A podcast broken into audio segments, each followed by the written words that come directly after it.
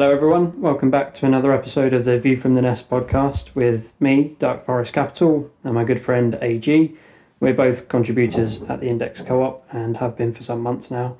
And so we're going to take you through the weekly newsletter as we always do, try and keep you caught up with the co op. Um, but first of all, I'll ask you, how are you doing this week, AG?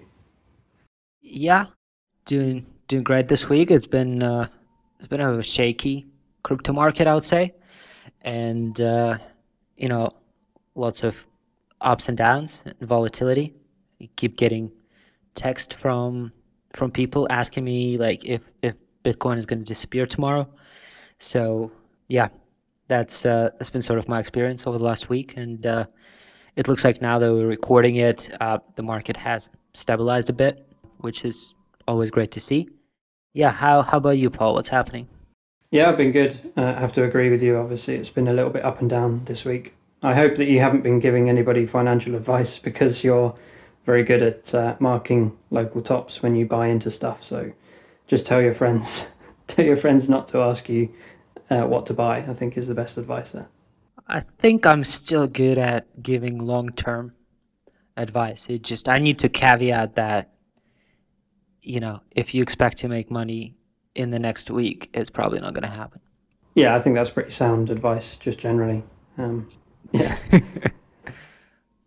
so yeah, up and down, but uh, I think it relates quite nicely to the the first point that we talked about in the newsletter this week, which was uh, a review from our good friend Greg uh, within the, the co-op. So he he wrote a couple of posts actually on the forum. One to review what we'd managed to do in Q1 um, and, and looked at our North Star metrics and how we performed against those. And then he followed that up with a, a vision for what we might be able to achieve in Q2. So there's some pretty big numbers, um, some pretty impressive growth. Uh, obviously, we've been at the coalface for, for most of this, so it's been great to sort of take a step back and, and look at these figures and, and you know see what we've achieved. How did it make you feel looking at that table and, and looking at the huge numbers of in terms of growth that we've achieved? I think it's it's uh, it's quite interesting because I feel like most of us in crypto like are kind of immune to large numbers. Like we just we, we think large numbers are normal. So I think kind of it's it's been really good to kind of look at those numbers, step back and and assess how far we've got in the last uh, several months. But at the same time, right, there are like, we're just in the in the kind of very uh, beginning of of the co-op, but also the the market for structured products like the white space is infinite, and uh, I guess it's it's great to take a pause and take stock in in progress but we we just need to keep moving forward. And uh, keep building on this, and then we can sort of relax a little bit when the bear market comes. Which will obviously be marked by a massive purchase from yourself of like all of the top crypto coins. Okay, yeah, I mean, I, th- I think my favorite out of all of the metrics that we look at is definitely unincentivized TVL, and the figures on that are pretty astonishing. So we went from uh, nearly 12 million in, in January, on the 1st of January, all the way up to 112 million on the 31st of March. So that is people holding our products that are not receiving any index rewards for doing so. And if you compare that to where our competitors are, like they just don't come anywhere near. They're absolutely throwing rewards at people to hold similar products. Uh, and, and this is mainly driven, of course, by DPI, which is our flagship product. But yeah, it demonstrates the the product market fit that that that particular token has. Um, I think ETH2x-FLI is on its way to, to joining that. Obviously, we haven't even got around to turning incentives on on that pool. It's just grown like rapidly since we launched. So that's our I think that's our real key like winner in that table. And um, yeah, going back to what you just said about like we need to take stock and then you know get our heads down and carry on growing. We kind of covered that a little bit last week. Like we do have a number of people turning up to help out. We have a number of products in the pipeline, so we're just not slowing down at this point. Like it's it's the very start of this sort of S curve where we can um, we can really start to see an uptick. So yeah, hopefully the the market sorts itself out and we can carry on up only and uh, you know hit some of these targets that we've set for ourselves over the next three months.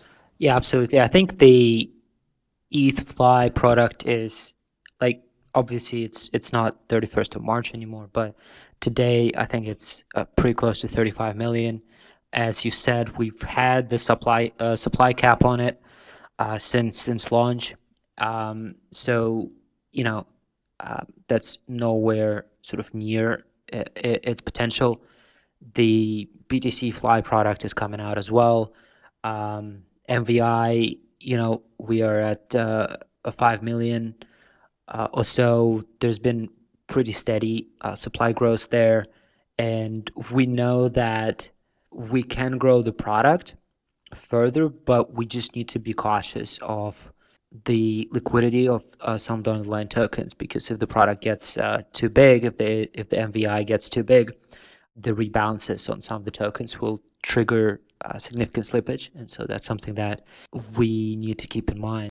But yeah, I think we're just scratching the surface, uh, to be honest, and and I think, like I said, there's infinite white space, and uh, quite excited about a few products in the pipeline.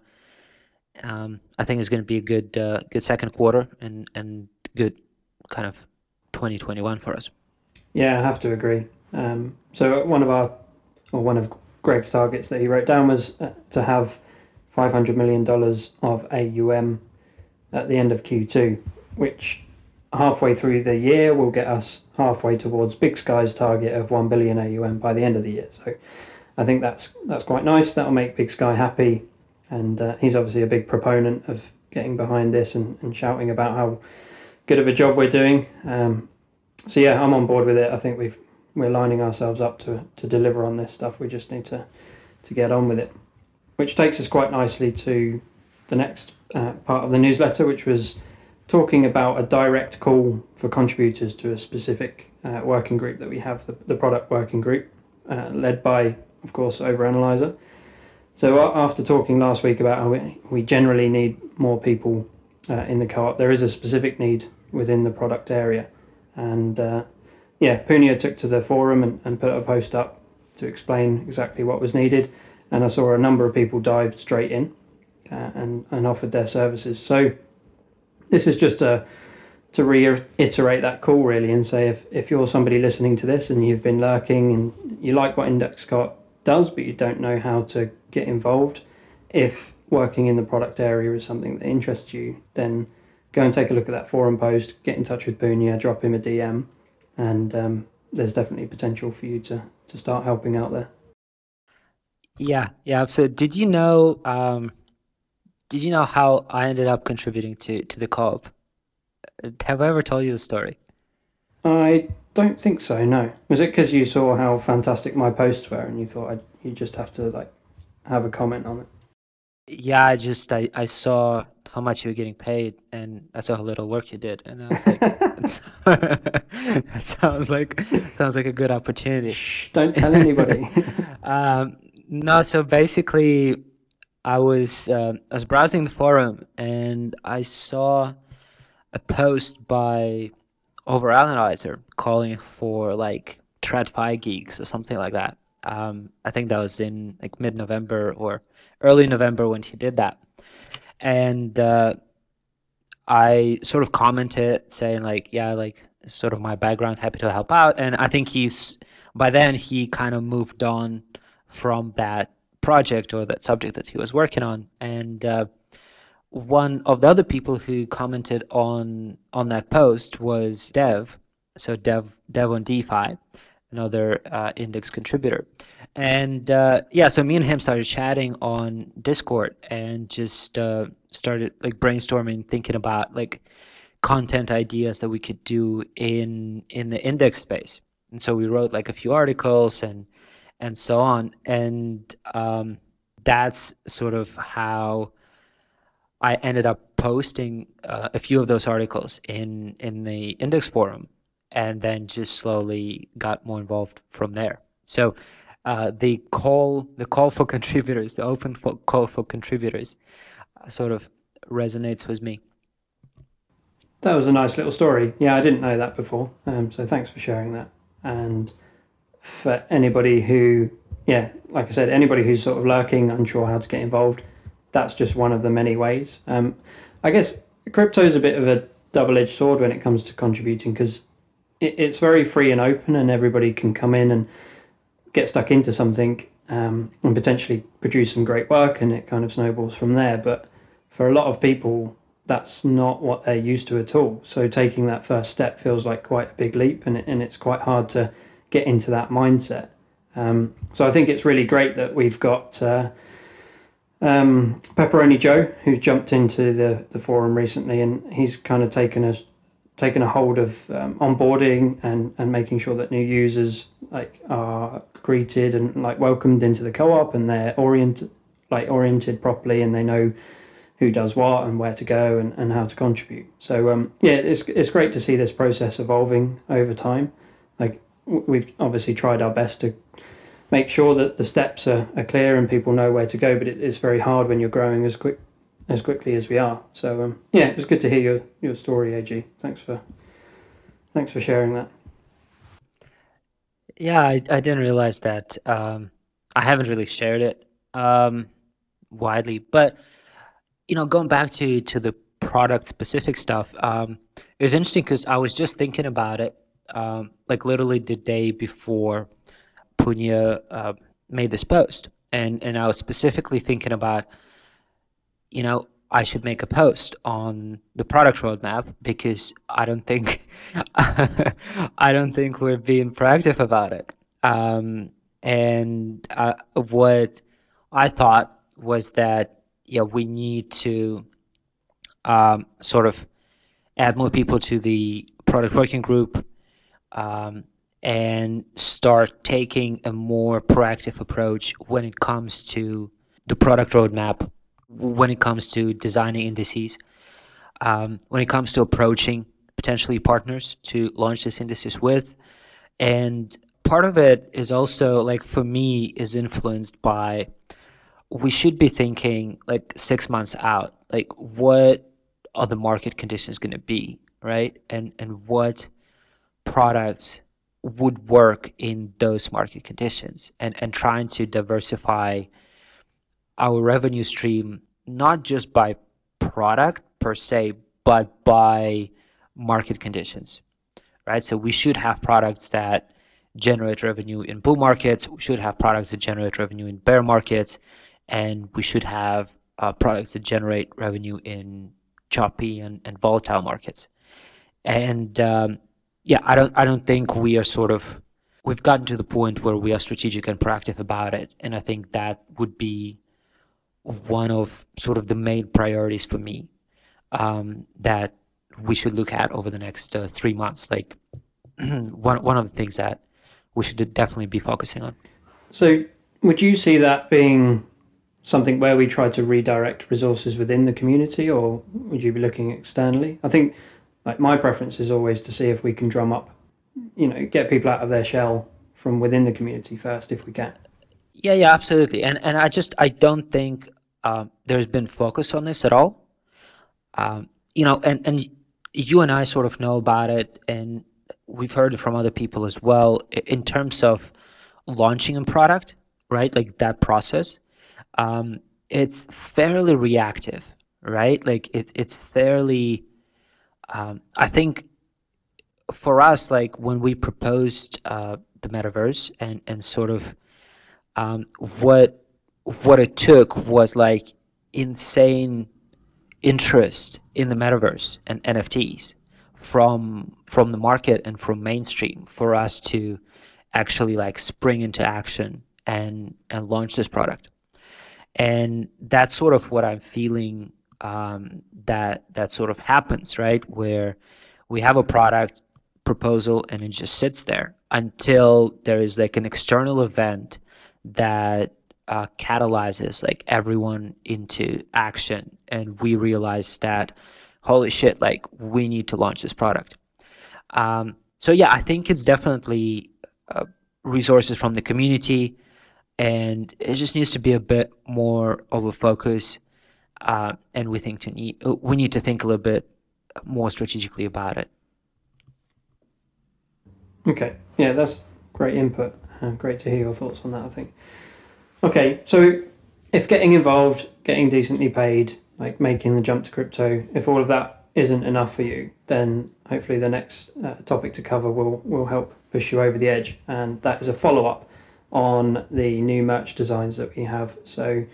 Uh, Lavi and Kiba still working with MetaFactory um, and some of the designers from within, within our community they've put out a PDF this week with all of the potential designs on it, and we've got some absolutely sick swag to choose from. Uh, so go and check it out. Um, go and vote on it. Choose your favorite design, whether it's t-shirt, hoodie, whatever. Um, so yeah, it's it's probably going to go for as we talked about briefly last week for for contributors, um, and possibly out to the like wider wider crypto public as well. But um, yeah, just another benefit of being a contributor to the Index Co-op is, is looking cool in your brand new Index hoodie, which if the material feels as good as it looks in the picture, it's going to be the comfiest thing possibly that I've ever that I've ever bought. Um, and AG, I, I don't know if you've shared your fashion sense with with some of the uh, the people that listen to this podcast before, because obviously it's all just audio. But um, you, you've chosen some pretty snazzy shirts and, and hats recently. I've seen you wearing. you just you had to, huh? You had to bring it up. Um, yeah, I mean, what's the what's the point of a, a public like podcast if I can't rib you for some of your fashion choices? Uh, I um, I obviously don't don't support your opinion on on this matter. I think my recent fashion purchases were spot on, but uh, yeah, I think a lot of the co-op swag that that's um, that's there for the voting is awesome. I think for me, like the um, the design that you posted that you used in the in the newsletter is my favorite. Um, I'd definitely love to get my hands on that, and uh, I think also this is going to be like limited edition almost. So I'm thinking maybe you and I kick off a secondary market, and uh, yeah, and and uh, you know like charge transaction fees and you know be like a proper TradFi intermediary. So it's like NFTX, but for illiquid, limited hoodie Pretty much, markets. yeah, yeah. It's like um, Cool. Yeah, I uh, no, it's like uh, eBay but for crypto. yeah the the hoodie was definitely my favorite, which is why I uh, consciously showed my bias by ch- um, choosing that image for the newsletter. But it looks amazing. I really like it. So um, So you try to you try to skew the voting. absolutely, I'm trying to influence people. The the millions of readers of the newsletter. It's gonna sway the vote. so yeah, we'll, we'll see. But um, yeah, I'm looking forward to it either way. So from something uh, obviously a bit more playful to something a bit more serious, uh, the next post was about um, some data from from JD's fantastic dashboard, which we've all been shilling on Twitter recently, and maybe AG, you wanted to take us through the numbers on this one.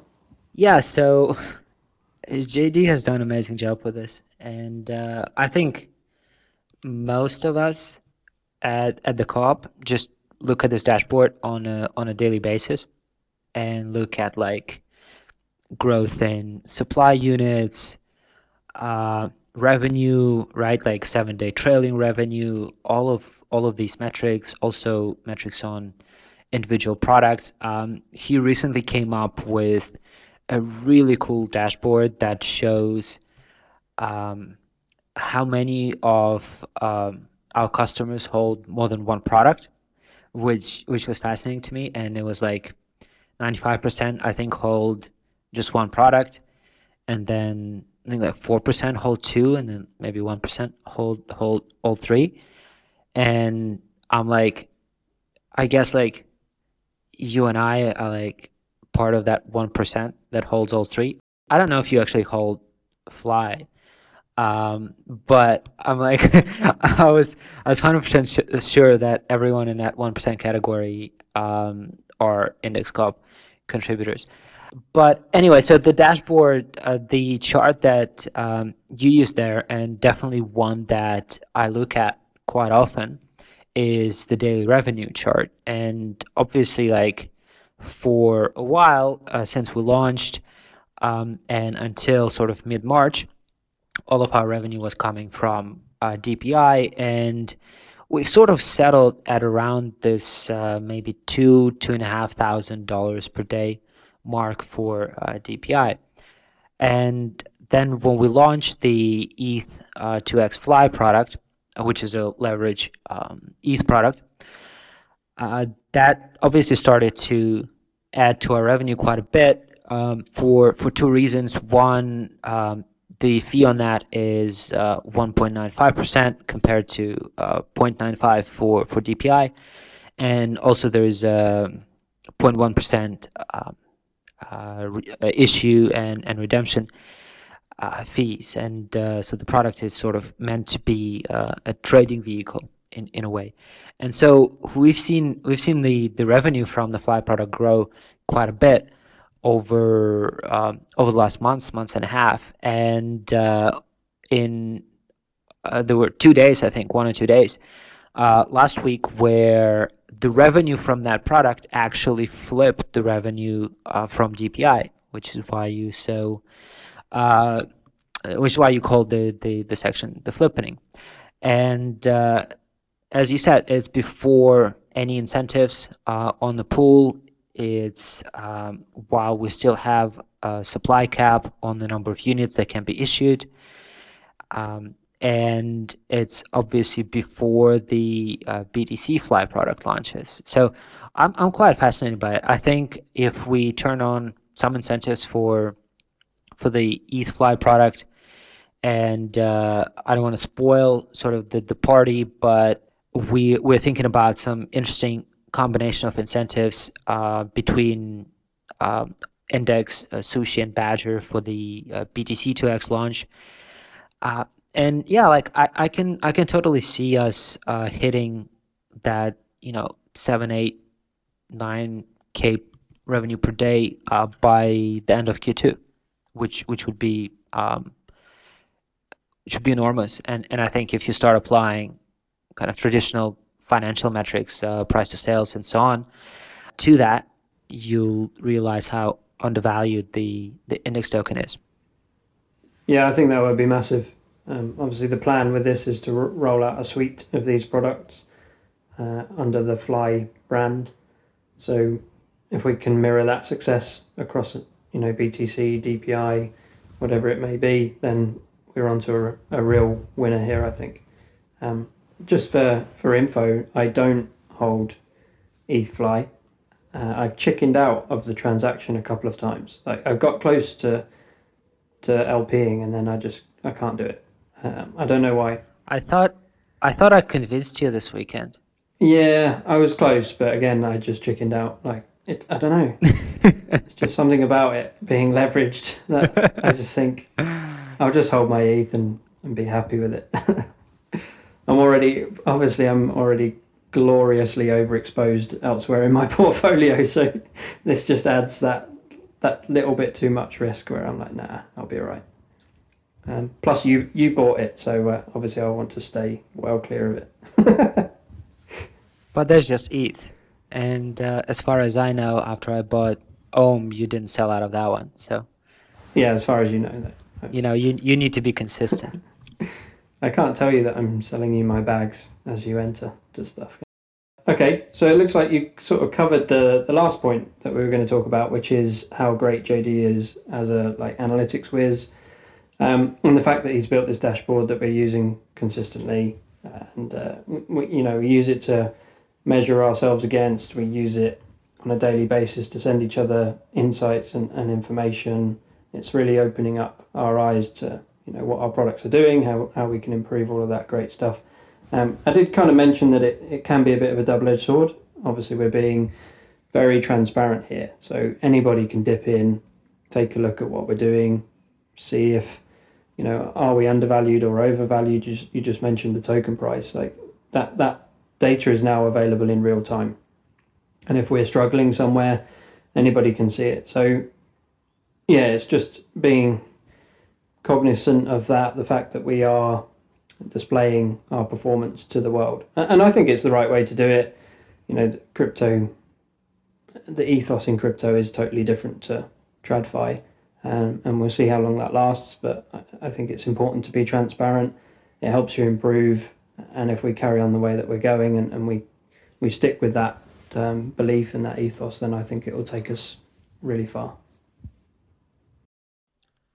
Yeah, it's also, you know, the data is there. Like, even if we didn't build a dashboard, right? Like, the data is still there, and and someone can can pull it up and and look at it. And uh, it's funny because it's almost like if I'm thinking about being a, a VC, right? Or not even VC, but like a, a more or less serious uh, crypto investor, right? I would literally want to hire someone who can build me these these dashboards, right? And and so if I'm looking at projects, um, a dashboard like this or this type of data just gives you like so much insight, right? Like imagine, for example, we didn't build this dashboard, and you were um, an investor who was looking at index and who uh, kind of had your own Dune analyst who could actually write this dashboard and like make this dashboard and keep it keep it private. So the amount of insight that would give you that is not public, right, would uh, would be would be quite a lot. I think it would give you quite a bit of an advantage. Um, so, yeah, it's uh, that's the, I think that's the fascinating part about crypto is that all of the information, like most of the information, is is publicly available. You just need to know where to look and and how to how to bring it to life. Um, but it's there sort of for everyone to see. Yeah, um, that's another interesting point about it, and it's like you say, the, the data is all on chain. It is transparent. It's just the, a case of understanding how to access it. I mean, I guess most people, and it would be interesting to see what the numbers are on this, but like, I guess a good 50% of um, crypto participants probably don't look much beyond the swap button on Uniswap um, before they ape into something. Some people might check check the chart maybe to see if the it's been a green candle or a red candle. But uh, beyond that, there's often not a lot of analysis. And this goes back to like last year when I started off my journey. I was I decided that I was going to be a trader, and and I started off trying to trade stocks, like the traditional stock market, and it's bloody hard. And I found very quickly that in crypto, you don't have to do a great deal of legwork to get a massive leg up on everybody else to get an advantage and to get that alpha. And that kind of is what we're saying here, which is anybody can go and interrogate this data, but very few people do. So being as transparent as we are as, as Index Co-op, the DAO, like it can open a lot of people's eyes and they say, oh, well, oh, you know, this is how much you've earned, or like, why, why is the token value this, or going up or down, or whatever. They can start to question because they have the data there being presented to them when otherwise they probably wouldn't have wouldn't have cared or, or bothered to look. So yeah, it's just an interesting phenomenon I think and probably will become more common. Like we're seeing other protocols do it. Um, obviously, people have talked about how the future will not be reported quarterly. So these kind of dashboards are, are going to become more and more commonplace because exactly as you pointed out, if if the protocols themselves don't do it, there'll be other people out there who are being paid to do it um, by others because it's just su- such important data. Yeah, yeah, absolutely. So I have a question for you. What's um, what what have you seen in crypto that sort of caught your attention over the last week? Like for me, there's been two areas that I've seen kind of quite a bit of chatter on. One being around treasury around a treasury management allocation of treasury resources, which I remember you talking about like two months ago. uh, and everyone, including me, calling you boring. But you know, I think you were just early. And the second thing was people talking about DAO uh, governance and like different governance models and what the future of DAO governance is going to be, and, and just yeah, I guess trying to talk about like some issues with with DAO governance or um, like advantages, disadvantages, what we're doing right, what we're doing wrong, uh, what can be improved, and and so on. So it, it, it appears that there's disproportionate amount of attention on on those two topics in in crypto right now. But I, I'd be keen to to hear um, what's sort of on your radar and and what you're seeing. Yeah, I noticed that you were engaging with some posts about those topics this week. Um, we can probably come on to the, the DAO governance stuff in a sec. The main one for me was this market action, I think, is a relief. Um, I, I just think, you know, you and I have had so many conversations about this recently. Is this going to be another 80% drawdown at some point, and do we have to pick a cycle top? Or are we just going to keep sort of dipping 30% here and there, maybe up to 40% somewhere, and the drawdowns just get longer. Um, and actually, this thing just keeps going and going and going.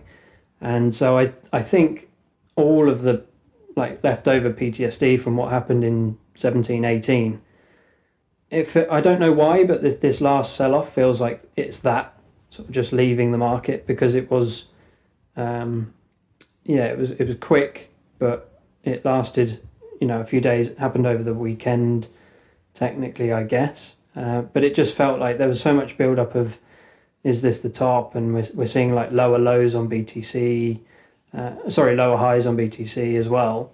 Um, so everybody was starting to question you know is this where it rolls over? And i think there was just a, a great deal of panic. Um, and what's actually happened is from what i can tell eth got bought up hard because i had targets for btc and eth neither of them reached anywhere near where I thought it was going to get to. So again, it shows there's a, you know, they're both catching a bid, but ETH was much stronger, and we're seeing ETH BTC hold. So we're in a, I think that people talked about alt season before, but it was kind of like a, it was too quick. I think it feels like we're actually moving towards ETH and alts having, um, yeah, having a bit of a time to shine now.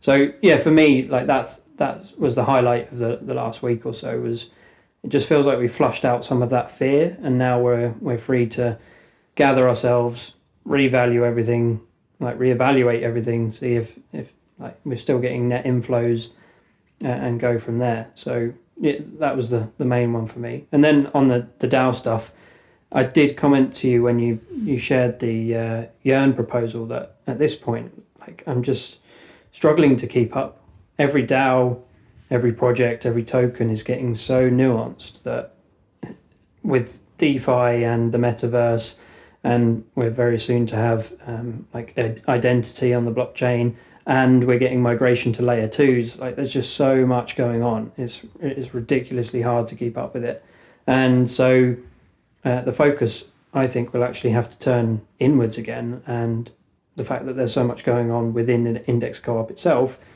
then that will be enough for me. Like I'm just going to have to kind of keep up with with what's going on in there. But I know that you you specifically dug into what um, Yearn were doing with that proposal and how the DAO within the DAO model um, sort of shapes up. So I'd be interested to hear what your conclusions were on that. And I have seen from uh, Fire, uh, one one of our community contributors, he shared something about are they looking at a similar model. So perhaps that's the way things are going to go, where we start to build out smaller DAOs within a larger DAO to sort of manage different functions. I think the like the benefit of that is basically the ability of the smaller DAO within a DAO to execute uh, autonomously, which I think is where a lot of uh, DAOs struggle right? Um, and and so you can you can imagine sort of a DAO within a DAO as as just a team, right? Like it's a team with a certain area of responsibility, and the token holders, instead of pessimistically sort of voting on every decision that that team makes, right? They basically optimistically vote to give that team decision power, right, over all decisions in their respective area, whether it's strategy or liquidity or organization, like people or budget or, or operations or whatnot, right? And then that team having that authority, they can basically execute on whatever they deem suitable. And in the Yearn model, that execution actually has to go to the multisig. I think there's five members on it, and the multisig has the veto power, but basically you get back to this concept that I think we were talking to money supply, supply about, which was optimistic governance, right? And and I think I think this is where we we sort of need to go. We need greater autonomy, and and we need um, optimistic governance with the ability of token holders to roll back an action that they don't agree with or that was malicious after the fact. Um, so yeah, I, I, that's that's sort of my, my take on it. Okay, yeah, I, I think I tend to agree with that sort of model. Um, something similar but different that I spotted a while a while back was the uh, Colony. So they like act as a, a front end, or and actually technically the back end, I guess, for um, you to build your DAO governance model on. And they have a, a model where you can default to yes. So rather than like you say having the token holders vote on every every little thing and everybody has to come around the campfire and decide that we're gonna we're gonna actually do something, the default is that stuff moves. And that means budget, that means resources, that means, you know, direction overall, whatever it may be. And then the way that the system works is that if somebody spots something malicious, they flag it and there is a process for um, drawing in votes to prevent something from happening. So that means you you default to trust, you default to saying yes to stuff, and it allows things to move more freely and, and speeds up the whole process of governance and, and growth. So I'm I'm on board with that. I think the the Yearn model kind of takes that and segments it into the each individual like working or we have working groups they have the DAOs but it's just a team at the end of the day. Um, so it's kind of like a halfway house between the two setups where within a certain small area of concentrated power, you can do what you like. And then if you try and affect something uh, more widely, then th- there's obviously that set of stakeholders who say yay or nay. Um, so yeah, I mean, it's all experimentation still. Nobody's figured it out. Um, we're not necessarily going to figure it out. At the end of the day, governance and and certainly democracy in the Western world exists in the form that it does because it's come out of you know thousands of years of trial and error, and we're going through a, a much faster iteration of that.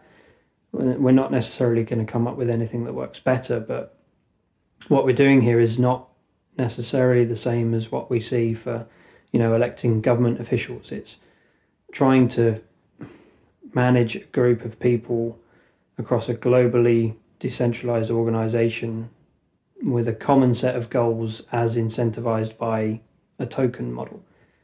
Um, and then layering like that governance on top of that, it yeah, it's just going to be a completely different way of like solving the problem potentially. Um, and, and I have no idea what, what the solution is going to be, but I'm interested to see all these different models play out and obviously, as Index Co-op, we want to be cherry picking the bits that we like and also running with our own experiments um, and seeing what happens. I did notice uh, today on Twitter there was, uh, I've got to remind myself what it was called, Automata, which is a new project that I've just spotted.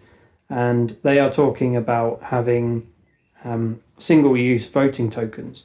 So you might deposit uh, uni tokens on there as a as a uni token holder, and then you will earn yield on that deposit because people will then be able to mint V uni tokens, like voting uni tokens, for a single use to vote on a single like specific proposal. Um, so I've only just seen this. I'm not really sure how it's going to work in practice, but it seems like an interesting idea. And certainly, when as the Index Co-op, we're thinking about how do we implement something like governance mining, so we incentivize people to take part and, and vote the right way, there is potential for something like Automata to um, take some of that pressure off uh, uh or off of us as a DAO uh, in terms of the need to incentivize people because perhaps we can allow people to stake their index tokens for yield and those who want to vote on stuff can borrow the voting token version uh, and go and do that. So yeah, that was something else interesting that I've spotted recently. Yeah, I think another interesting aspect um, or another interesting idea for me is reputation points within a DAO, right? Basically, creating a system where um, any participant can get like tokens delegated to them for a particular proposal or for a particular action. And over time, as they contribute, as they do tasks, um, they sort of gain uh, reputation points, and then you start building this sort of um, citadel, right? With uh, by reputation, um, but obviously, like you will gain reputation based on other people uh, staking their tokens um, for your proposals, right, or for your activities, and and so this type of reputation-based model is actually quite interesting to me. Um, I I think you know like ideally I'd love to experiment with with uh, something like that, but um, I'm I'm not quite sure that the tools are there, and I think it strays a little bit away from our co- core model of uh, launching structured products. So um, I, I'm not sure I'll get to play around with that in the in the near future. But this sort of reputation based model is uh, is really quite fascinating to me. Yeah, maybe not, but there's a couple of things that you can look at if that sort of model interests you. You've got Coordinape from Yearn, which they use to decide on uh, rewards, and that's it seems like a bit of a popularity contest to be honest, but um, perhaps it works in practice, and, and you can decide. You know, you make you get hundred tokens, and you uh, divide them up between other people that you've worked with that month, um, and depending on however many tokens you end up with at the end of the sort of the staking, or not not sure what you call it, staking or voting process, is how the rewards are divvied up between all of the contributors. Um, so that's that's certainly something that you can look at there. And then, what was the other one that I was thinking of? Uh, Probably Colony. No, we talked about Colony already. Um, oh, of course, uh, Rabbit Hole.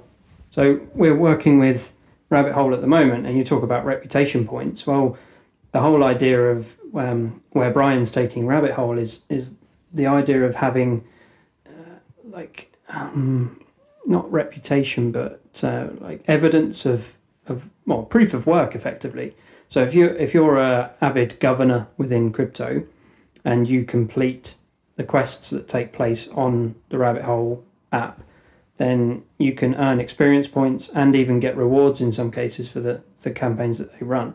So at the Index Co-op, we have started running a campaign where if you um, carry out a meta governance vote, then you're rewarded an index token for doing so. And you do that via um, boardrooms, boardrooms front end, where they're trying to make it easier for or more exciting to take play, um, take part in, in governance. So the idea of, of, Rabbit Hole then is that sometime in the future, as they start to build up this idea of which wallets uh, use like um, options trading protocols and which wallets do a lot of lending and borrowing and which wallets do a lot of governing, you can start to almost do like targeted advertising, targeted airdrops, um, targeted like requests for contributors. You could do all sorts of stuff with this data because you can figure out what people what certain wallets are good at and and so that you can incentivize those people that you might want to become part of your DAO or part of some com- campaign you're running in the future.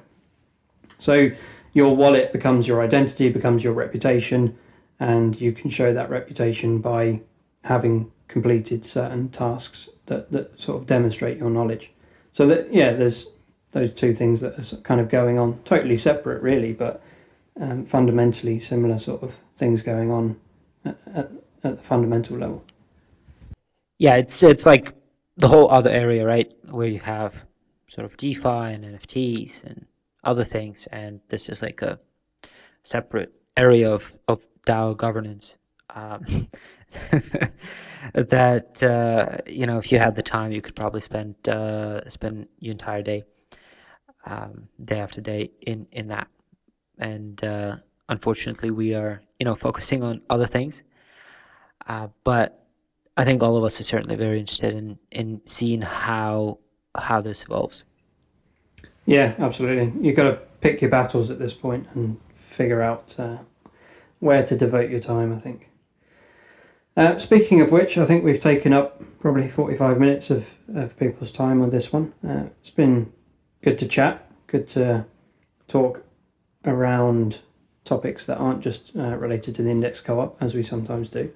Um, so, yeah, thanks. That was a thought provoking series of questions there, AG. I appreciate that. Yeah, it was, it was an enjoyable. Was there anything else you wanted to cover before we jump off? No, no, nothing, nothing else. Um, I think we've uh, taken up enough of uh, people's time, and uh, you know we're working on some interesting things at uh, at the co-op as it relates to the Metaverse Index, and I I, I just say that uh, people should be on the lookout for some interesting uh, things coming out. Absolutely, little alpha leak there for anybody who's stuck around to the end. So thanks everybody for tuning in, and uh, we will catch you on the next episode. Great, thanks everyone.